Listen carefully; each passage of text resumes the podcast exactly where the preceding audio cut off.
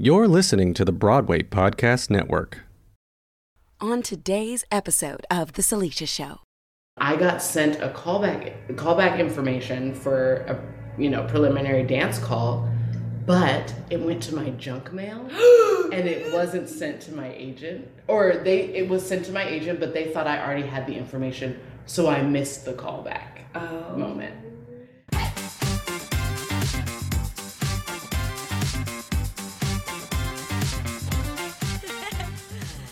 The H, the L to the Isha. Some call me Sally, others call me Salisha. If you don't like it, I'm gonna have to beat ya. Nah, I'm just kidding, y'all. Y'all, Y-A-double-L. I bet you all thought that Salisha couldn't spell, but now you know, and I got to go. Hey, it's time for the Salisha Show. Good morning, hello, and welcome to the Salisha Show. I'm your host, Salisha Thomas, and y'all, it's another early morning over here in Washington, D.C. for Once Upon a One More Time. We are still currently in previews and having rehearsals in the daytime, previews at night, and they're long days. And so I'm so grateful to my castmates who have been getting up early to come for an interview. And they're like, Salisha, I see you backstage, Effa. And this morning is no exception. The person who I'm interviewing this morning is, I feel like we still just met, but we became fast friends. She's somebody who I feel like if we had met when we were 4, I believe she would still be in my life today. But let me get to her credits. She's a dancer, an actress, a creative director, a poet, a poet, a musician, and she's very newly married. She's a USC grad with a double major in theater and creative writing. She was in Tootsie on Broadway. She was also in Mac and Mabel and The Music Man. She is smart, sweet, funny, so humble, and the epitome of wholesome. We are swing sisters together in Once Upon a One More Time. And she's just an extraordinary human being. And I'm grateful that she's in my life because I'm so sorry. I'm almost 30. And I feel like once you get to a certain age, you have your friends.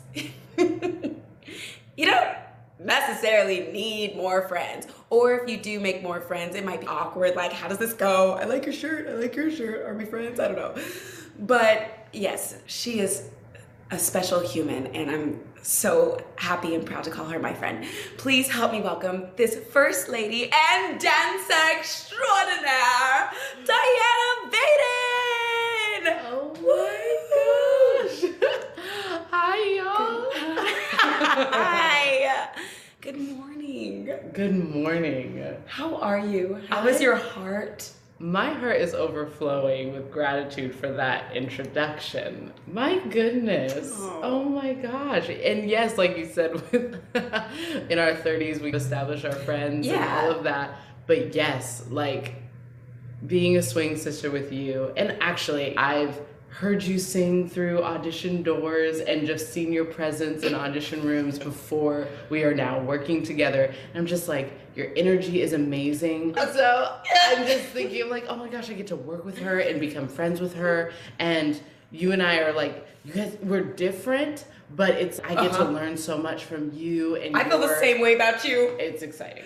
Totally. And I still remember we were in the same audition together. Yes. Okay, but I don't know the full story of your audition experience. Whoa. I just know that from my perspective, I didn't recognize the people who I usually see in auditions. I was like, this is a dance show. And sure enough, I'm okay, I'm surrounded by dancers. Okay, so what was your audition story? Wow. Okay, for Once Upon a One More Time, let's see, what was it? Okay, so I was called in for a reading with the casting office. Just a read-through before the dance call happened. Oh. But then funny story is, I got sent a callback information for you know, preliminary dance call, but it went to my junk mail and it wasn't sent to my agent, or it was sent to my agent, but they thought I already had the information, so I missed the callback moment. And so we were like, oh gosh, wait, what do we do? Yeah. It was the agent said too, what do we do? I was like, wait a second. So it's already happened. What's going on? It was like, oh, we thought you got that information. I was like, I did not. And that you just ghosted them? You just didn't? Yeah. There have been those auditions in about. Yeah. And so we were like, what do we do? She reached out to casting. I was like, what's happening? She missed it. It was our fault. What can we do? And he had said that I could come to a different one. He was like, let me check in. She'll come to the next call. Okay. So that's the one that I saw you at. So I missed one. Okay. But luckily they were like, okay, we'll bring her in. I was like, oh, literally Lord. Stressful. Did you have to go on tape or did you? No. You never went on tape? No. They didn't make me go on tape. I thought it was so odd that like my first two auditions were on tape. I'm like, I'm down the street. Wow. Yeah, it was before COVID. So it was like. Yeah. I was like, whatever, this is a shot in the dark. Right. That's how I feel about. Yeah. Yeah. And that's where we met. Mm-hmm. Huh. Yeah.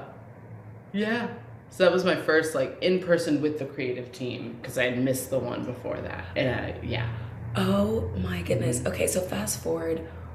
We were in the room together. Yeah. And we started the process. And we got to know each other a little bit, yeah. Waiting to go in to sing, and yeah. Mm-hmm. So I feel like a lot happened during the pandemic, for better and for worse. Yeah. And so, how was that transition for you? And what things took place during that time to bring you where you are today? Let's see. Like you said in the intro, I'm recently married. Newlywed. Like, so. And you had were you dating him before the pandemic? Yes. I met him at the beginning of 2020. Okay. On a dating app. Just I remember this. Coffee dates. And like, when the world shut down, I had planned this little date night with him to go see To Kill a Mockingbird, because I was like wanting to impress him and he wanted to see that show. It's his favorite writer. Aww. And all that shut down. So we went to dinner instead and commiserated about life. And I was like, my show is probably never, I don't know what's happening with the show, because we had one more day of rehearsal after that. And so I was at a place with dating him. Mm. It was just like, what is happening in the world? What's going on? I'm about to be unemployed. Right. And honestly, I started dating again once I started Tootsie, which was like a year before starting Once Upon a One More Time. And I was thinking, okay, I feel like I'm in a good place. I'm employed. I'm feeling good. I get to put my best foot forward, because as an actor, sometimes it's hard with the unsteadiness of things. Sometimes. And you're sometimes meeting people who don't understand the life. Right. And so they're like, wait, what do you do? Is this consistent? How long are you doing this for? Things like that. And it's annoying too. Some people will be like, oh, that's so cute. You're an actor. Do you mind how much do you make? Wow. You're like, the earning potential is really great. But right now, I'm unemployed. Thanks. Yeah. It can go both ways. Yeah. Anyway, go on. Yeah. So at that point, being at the beginning of quarantine, I was like, okay, now I'm entering into a very unsteady part of the process. Not like we haven't been there before, being unemployed, but we just didn't know how long it was going to be. I thought like 2 weeks. Right. Max. As it stretched on, it was like, what's happening? But I felt confident about dating my man. I see the optimism in your eyes. And you're saying something so scary. You're like, I know. What's happening? Because I but we can't really meet up because the world is like ending, things like that. Yes. So we did FaceTime dates and just kept getting to know each other. And I don't want to say the time was a blessing overall, because absolutely not. We lost so many lives. But for me, it was a good time to slow down and be able to focus on one important thing. I'm always juggling, oh my gosh, my career is very important, and as it still is. Yes. But I never really made space for love and relationship and really cultivating it. Yes. For real. That was the only thing I had to focus on. That is so crazy. And I'm like, because I'm relating to you that we have some similar paths. And they're like, you can date a person for years, and then this pandemic will be like, okay, it's you. Yeah. What? Yeah. That's how I felt about Andrew. Mm-hmm. Just like, I like spending time with you. Yes. Let's hang out again. Our third date, he was like, be my girlfriend. Wow. Third date? Yeah. I literally had dated somebody for 3 years. Mm-hmm. And then he came in and swooped. I feel like the pandemic, I know what you're saying about there was so much loss in it, but there was also silver linings. If you lived to survive this freaking pandemic, there was a lot of good that potentially came out of it. Yeah. And Nate, he's from, what world is he from? So he is actually a pastor. So he's in the... I'm acting like I don't know. I'm like, I know all these answers, not all of them, but I do like the details. Yes. So he, like, when I met him, he was an associate pastor at a church in Harlem. Oh my! So cool. And wait, what? Yeah. Down with the swirl, by the way. Oh yes. This man, I don't really love using like the phrase woke, but he is, and woke before a lot of people are. We're woke. Okay. And so he wanted to definitely. He's a white man, but he was really passionate to learn about Black culture. Literally, and other people of color. Yeah, and be under leadership of a man of color. That's what he wanted, and so God placed him at this church. And it was like, so he was part of that startup team for that church. But then he felt called. This is very attractive. Yeah. And this was part of our first conversations that we had. So like hearing his background and understanding and seeing this on his dating profile, he's very transparent and like, so it was just all things were matching up. But then he told me he had plans to start his own church. And you were like, the Bronx. Yeah. What will my first outfit as first lady be? Let me get my pearls, honey. And my ripped jeans. Okay. Oh, you're such a cool first lady. So how did that make you feel when you was like... When he first told me that was a question I had. I was like, is he going to just stay at this church that he's at? Or does he have plans to start his own church? What does that mean for me if I continue dating him? If then potentially we get married? What does that mean for me? So like I actually... called my first lady from back home in Reno, Nevada, and talked to her, and I was like, okay, give me the 411. What do I need to know? What kind of things is he going to be subconsciously like thinking as he's dating me, like trying to find out if I'm right for him? Oh my, things this like is that. So smart. Yeah. You're like, let me call up my first ladies. I was like, what do I need to expect here? And so that was really good. So just like going in with eyes wide open, and just the more that I found out about him and his passions and his goals, and but knowing in the back of my mind, I was like, you're stepping into something big, like a whole new church family and structure and all of, and being at the beginning stages of starting a church is such a different experience as well. It's starting a new musical. From like question the ground up. How do you balance being like, because I grew up like both of my past grandfathers were pastors, like my family's very like, and then sometimes the theater world can be seen as very secular. Yeah. How do you balance that and that? Wow.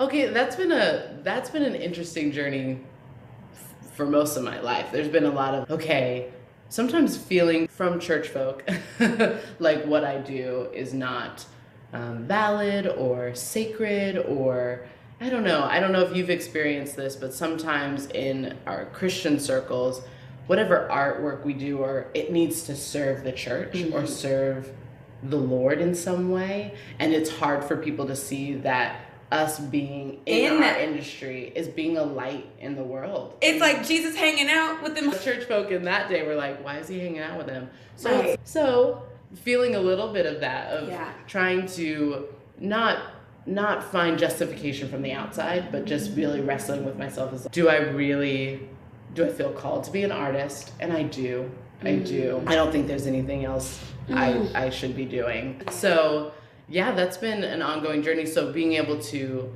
meet Nate at a time where I feel mature enough to say, no matter what anybody else thinks, I'm going to still pursue being here in New York, or not here in New York, we're in D.C. right now. But like, having home base in New York is like, all right, I'm going to be around a lot of beautiful, diverse people and be a light in that, and hold on to my faith, but share a calling. And art is such a cool expression of the spiritual. So God was an artist. Absolutely. He created the earth. He was like, what am I going to do today?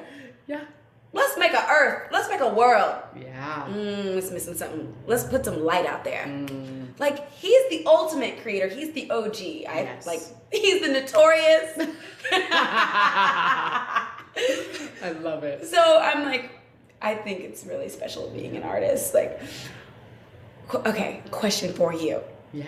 How do you feel about life being already charted out for you? Like, it's already done. It's already written. This is your fate. This is your destiny. This was always going to happen, versus free will and charting your own course. Wow. What's your thoughts on that? I don't think it's one or the other. I think it's this really mysterious merging of the two. Because we're talking about the OG creator, God, it's like he was able, and we don't, it's beyond our comprehension of how he can have us be able to make choices, but still it weave into something he's crafted altogether. Because I just think about, I don't know if you've ever read the book. Jack. I love that book. I actually haven't read it yet. Oh, it's good, Diana. Oh my god! It made me see God in a whole new light. Oh. And I already loved God before, but it's different. Yeah. Like, anyway, go on. Oh, good. The book Artist's Way. Have you read that? Oh, yeah. Yes. Okay, so she talks about synchronicity in that. And just like those moments where not just your life, it feels like you may have even deja vu moments. Those make me feel like, oh, I'm where I'm supposed to be kind of thing.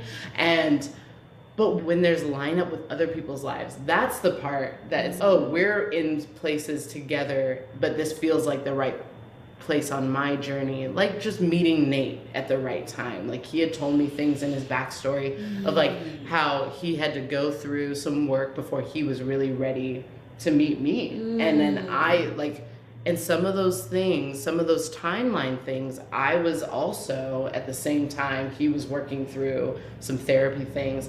I was going through something that made me just not ready to meet him. So it was like we both needed 4 years, so that's an arbitrary number of time to be ready to meet each other. Yeah. But I totally do feel like we chose each other, but at the same time. But I feel like I go back and forth, which is why I'm asking you. I'm sure you've had people prophesy over you. Mm-hmm.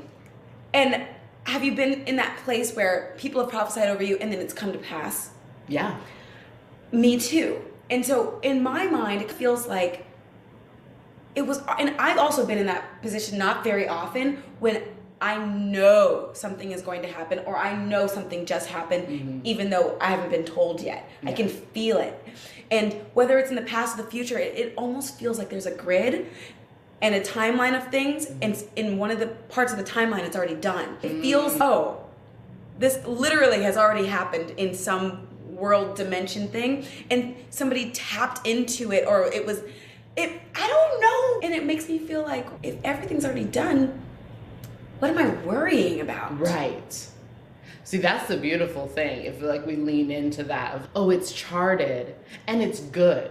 I think that's the other thing. When we think about fate and destiny and we have that negative spin on it, it's like, oh, I'm doomed. Oh my gosh. Right. What anxiety that would produce. But if it's, oh no, it's charted and we're weaving down this path that's for our good, how much that just gives you calm, takes the pressure off, takes the burden off our shoulders, and allows us the freedom to just be confident in moving forward. Right. So that's really lovely. And then the opposite, I always think about Judas. I'm like, somebody had to be Judas. Was he always going to be Judas? Was that always part of his path? What if it's something bad?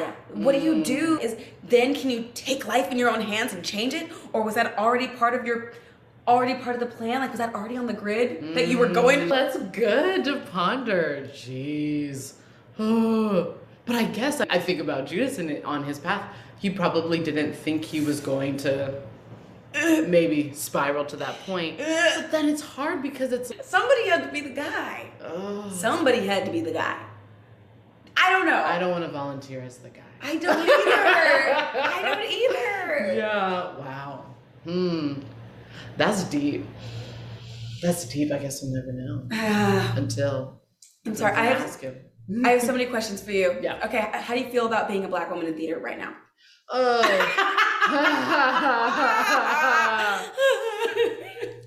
think we're at the beginning of something good, but it's a beginning. We're like just off the starting line walking. It's like a walking. Okay. It's not even a speed. It's not a speed walking race. It's just, we're all just walking. You know, we're in spaces. We used to be at a standstill. So I feel like even in our show, I feel more represented. I feel like I'm not just a token in our show. Yeah, there's a lot of diversity in our cast. That's beautiful.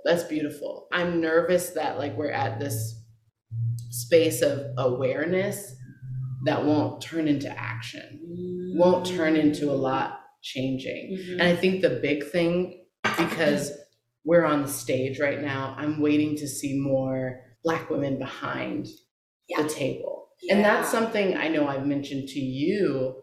I don't know what God has in store. I don't know what's really on my path, but I'm hoping it will be, is that I personally can be on the other side of the table somehow, some way. And I don't know if that's as a writer or a director or what that might look like. That'd be awesome. But just because I'm taking in so much information as swings, we are very observant. We're seeing so much. And sometimes we have to be, because... The nature of our job is, and like, if they're making changes and they're not on the God mic, I'm like, what y'all saying over there? Okay, so we're not doing that custom chain no more? Okay, we don't bring that prop on anymore? Okay, that's okay. I'm watching. I'm watching. Yeah. But then we also get to watch and observe power dynamics and ways things are done that we're just like that. And we have a lot of time to sit and observe and think and ponder and be like, wow, I feel like there's a better way to do that. Now, I say all that and say, I'll probably, if I do get behind the table, I'll probably make mistakes. Yeah. But I'm just thinking, being open to feedback and being open to even more of a collaborative experience. Mm-hmm. Yeah. And as a Black woman, I just feel like we tell stories differently. I just think of different playwrights that I know that just... Not everything's linear, not everything is like considered American theater and structured that way. And it's just, I would love to see us be able to own more, take more leadership roles. Be on the other side of the table more. Absolutely. I agree. Absolutely. I do love that it's a part of the conversation now. Like you said, we're not at a standstill. Mm-hmm. We are making progress, but we're walking. We're not like galloping. Yeah.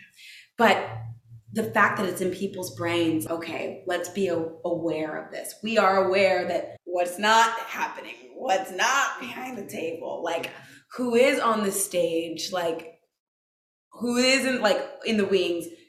Mm-hmm. I think awareness is a good first step. Can you tell me about your natural hair journey?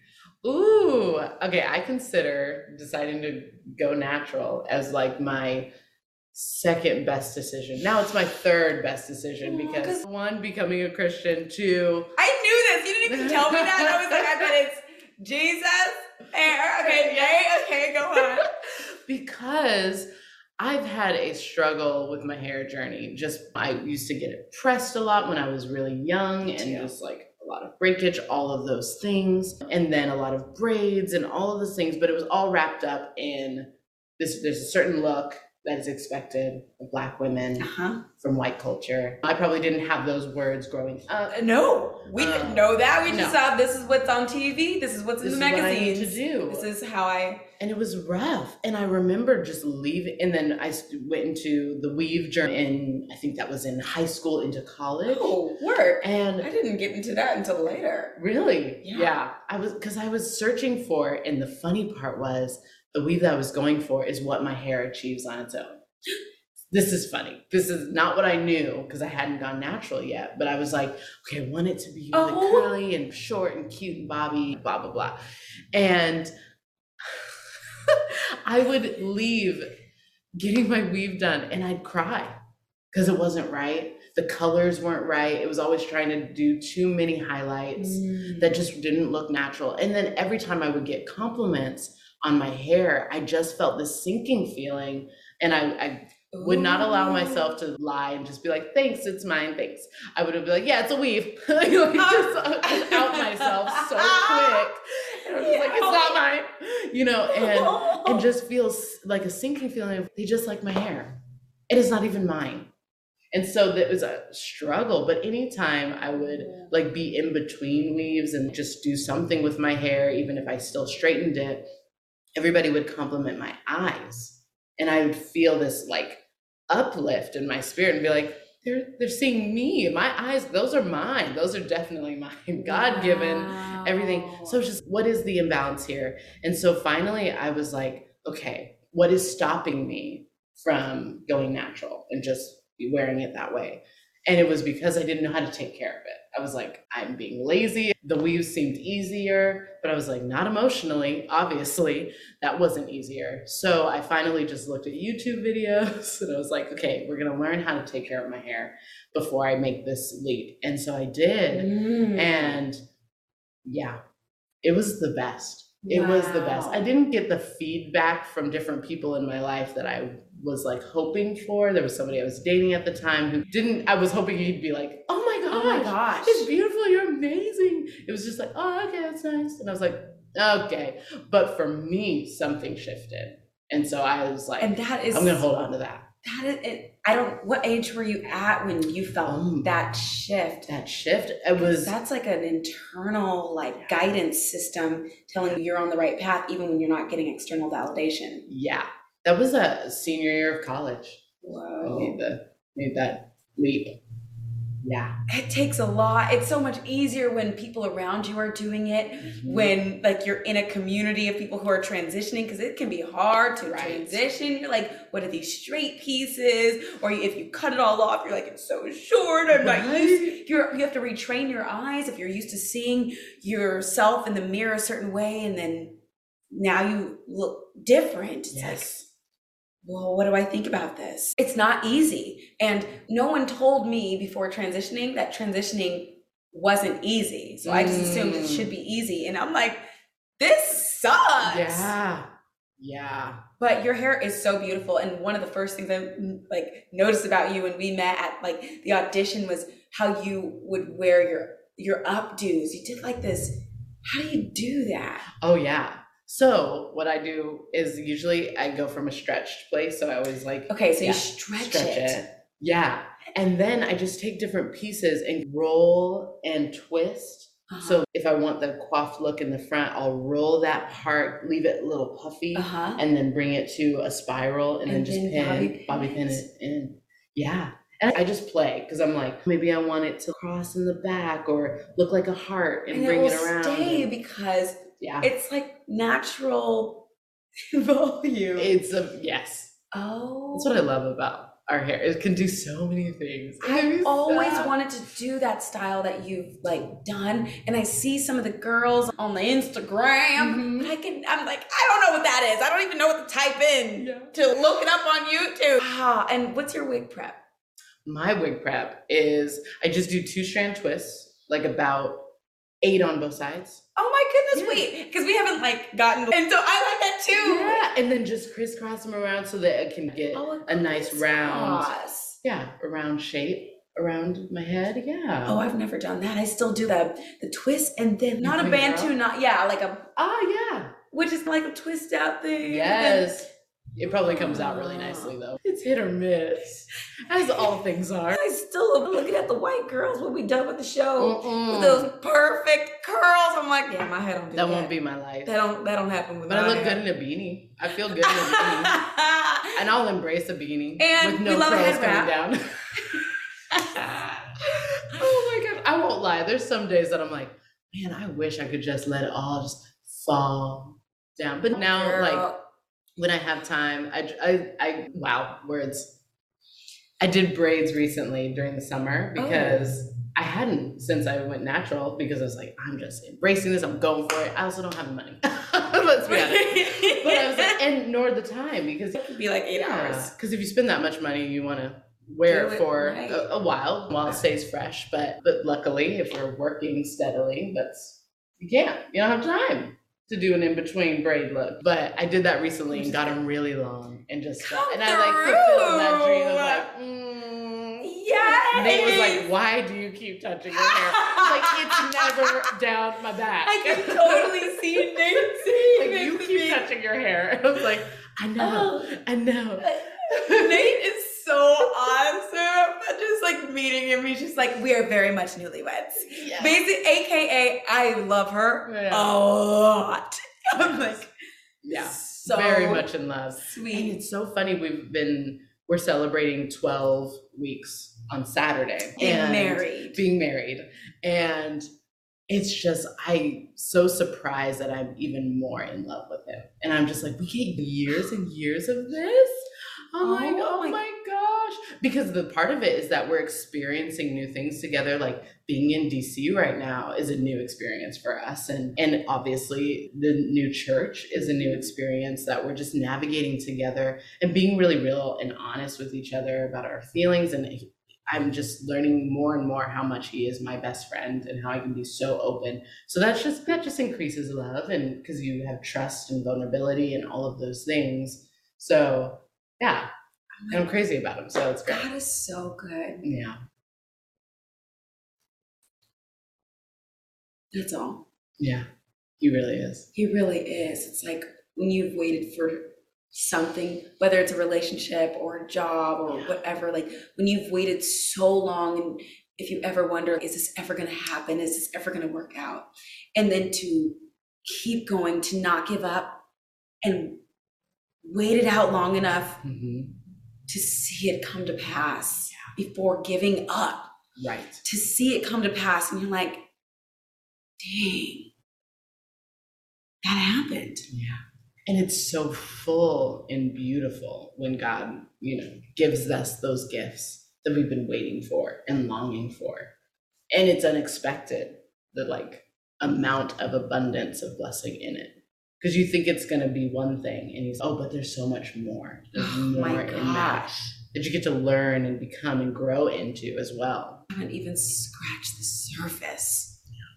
I love that. I literally, Diana, could talk to you for hours, and we will tonight. But thank you so much for coming on. This is going to air on both of my shows.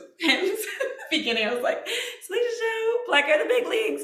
How can people find you, follow you? I'm on Instagram, at Diana Vaden. Look up. That's basically it. And you also have a website. I do. I love it. Yeah? Yes. Thanks. Yeah, which is www.dianavaden.com. Boom, boom. Boom, boom. Thank you for joining me today. Aww. Thank you for having me. This is amazing. You're incredible. You are incredible. Like, you already know how I feel about you. Aww. All right. Until next time. That wraps another episode. Thanks for listening to The Salisha Show. See you next week, and don't be shy. If you love the show, please tell me why. Please rate, subscribe, and leave a review. Go one step further, tell a friend or two.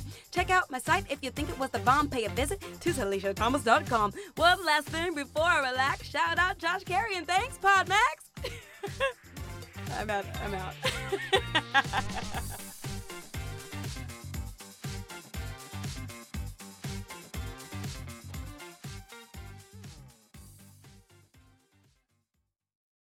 Hey, it's Leslie Odom Jr. here on the Broadway Podcast Network to tell you about the RISE Theater Directory, a program of Maestra Music. RISE is a national online resource designed to connect and empower backstage and administrative and creative theater professionals from underrepresented backgrounds. If you work or aspire to work in the theater community, this can help you find your next project. And if you hire theater professionals, search the RISE Theater Directory to find your next team. Create your profile now and get more information by visiting risetheater.org. That's theater with an RISETHEATRE.org, because only together we rise.